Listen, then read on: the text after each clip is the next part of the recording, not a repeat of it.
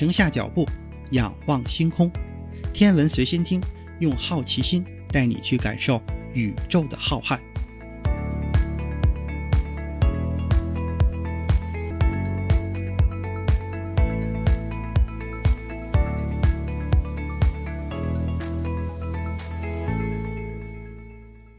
心如宇宙大，世界全装下。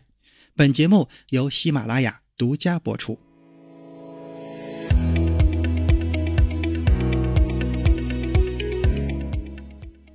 你好，这里是《天文随心听》第二季，欢迎订阅、分享、打赏，还有就是别忘了给咱们的节目投投月票。上一期节目咱们提到了太阳系探索小组委员会，这是一个什么机构呢？NASA 的项目为什么要经过这个机构的认可呢？在二十世纪九十年代和二十一世纪初，太阳系探索小组委员会是和 NASA 合作的咨询机构中比较重要的一个。这个机构为 NASA 提供行星任务和新起点方面的建议。任何航天器如果想从地球起飞到太阳系的任何一个地方，都必须得到这个太阳系探索小组委员会的认可才行。NASA 任命的太阳系探索小组委员会顾问的工作地点就在 NASA 总部。他们是一群科学家，从自己的本职工作中抽身出来，指导 NASA 的行星探索战略。在大多数时间里，太阳系探索小组委员会的成员会听取 NASA 的详细汇报，这其中就包括了项目对所在领域做出的贡献，还有就是项目的成本。听完汇报，委员会就开始讨论。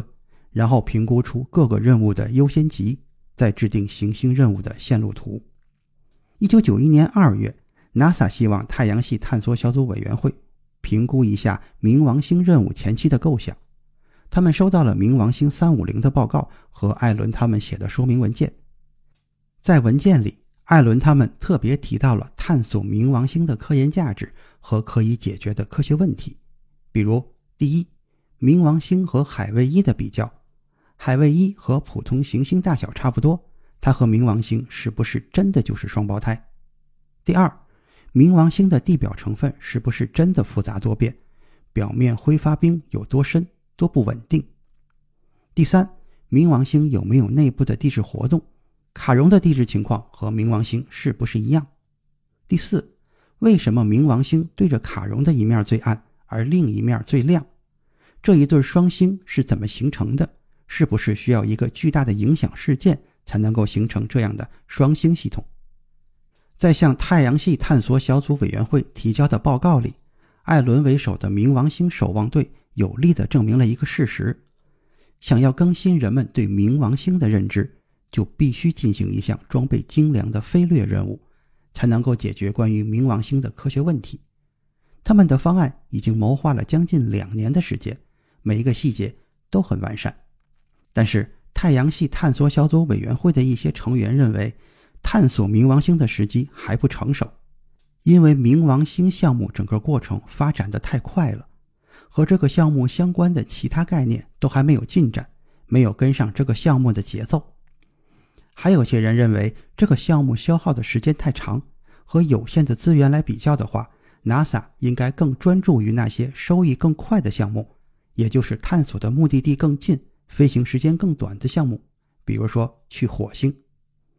不仅如此，当初协助艾伦的 NASA 太阳系探索部门的主任杰夫·布里格斯已经离开 NASA，他竭尽全力让冥王星项目实现了第一个目标。